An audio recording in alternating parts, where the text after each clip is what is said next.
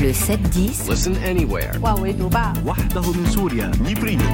Sur France Inter. Bonjour Pierre Haski. Bonjour Simon. Et les appels se multiplient pour protéger les civils de Rafah.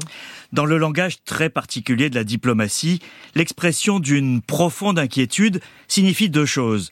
Bien sûr qu'on est inquiet, mais aussi qu'on ne va rien faire.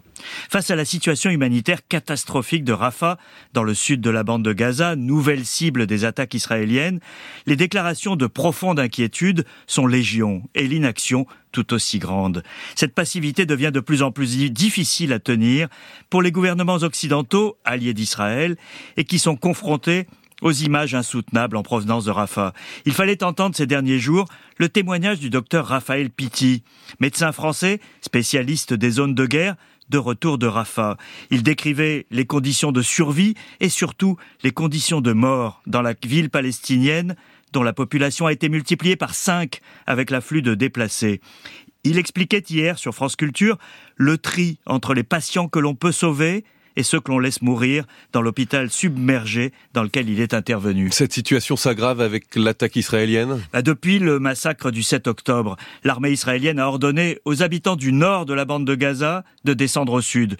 Puis elle a exigé de ceux qui s'étaient agglutinés dans le camp de Khan Younès de descendre plus au sud encore, à Rafah, à la frontière égyptienne. Au total, il y aurait désormais un virgule trois million de personnes à Rafah, plus d'un Gazaoui sur deux.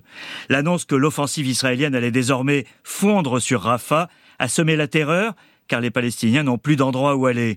Les raids aériens de la nuit de dimanche à lundi, destinés à couvrir une opération spéciale de libération d'otages, ont déjà fait des dizaines de morts. Les États-Unis, qui sont les seuls euh, à disposer de la moindre influence, ont mis en garde l'État hébreu contre la tragédie possible à Rafah. Joe Biden a appelé dimanche Benjamin Netanyahou. En vain. Seule la reprise aujourd'hui au Caire des discussions sur une possible trêve laisse un peu d'espoir. Pourquoi rien ne bouge ? ben Ça fait deux mois, Simon, qu'on entend les Américains dire que l'offensive israélienne fait trop de victimes civiles et doit changer de stratégie. On a même entendu Joe Biden dire la semaine dernière qu'Israël avait dépassé les bornes. Mais les États-Unis ont de nouveau exclu hier l'idée de restreindre leur livraison d'armes et de munitions à Israël.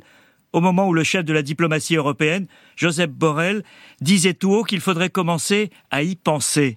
Mais il a un coup d'avance sur la plupart des gouvernements européens. Cette réticence à faire pression sur Israël s'explique à la fois par des liens historiques étroits avec l'État hébreu et par la question des otages qui continue de peser. La libération par l'armée israélienne hier de deux otages donne un argument à Benjamin Netanyahou pour continuer à user de la force, même extrême. L'opinion israélienne est sur ce point derrière lui.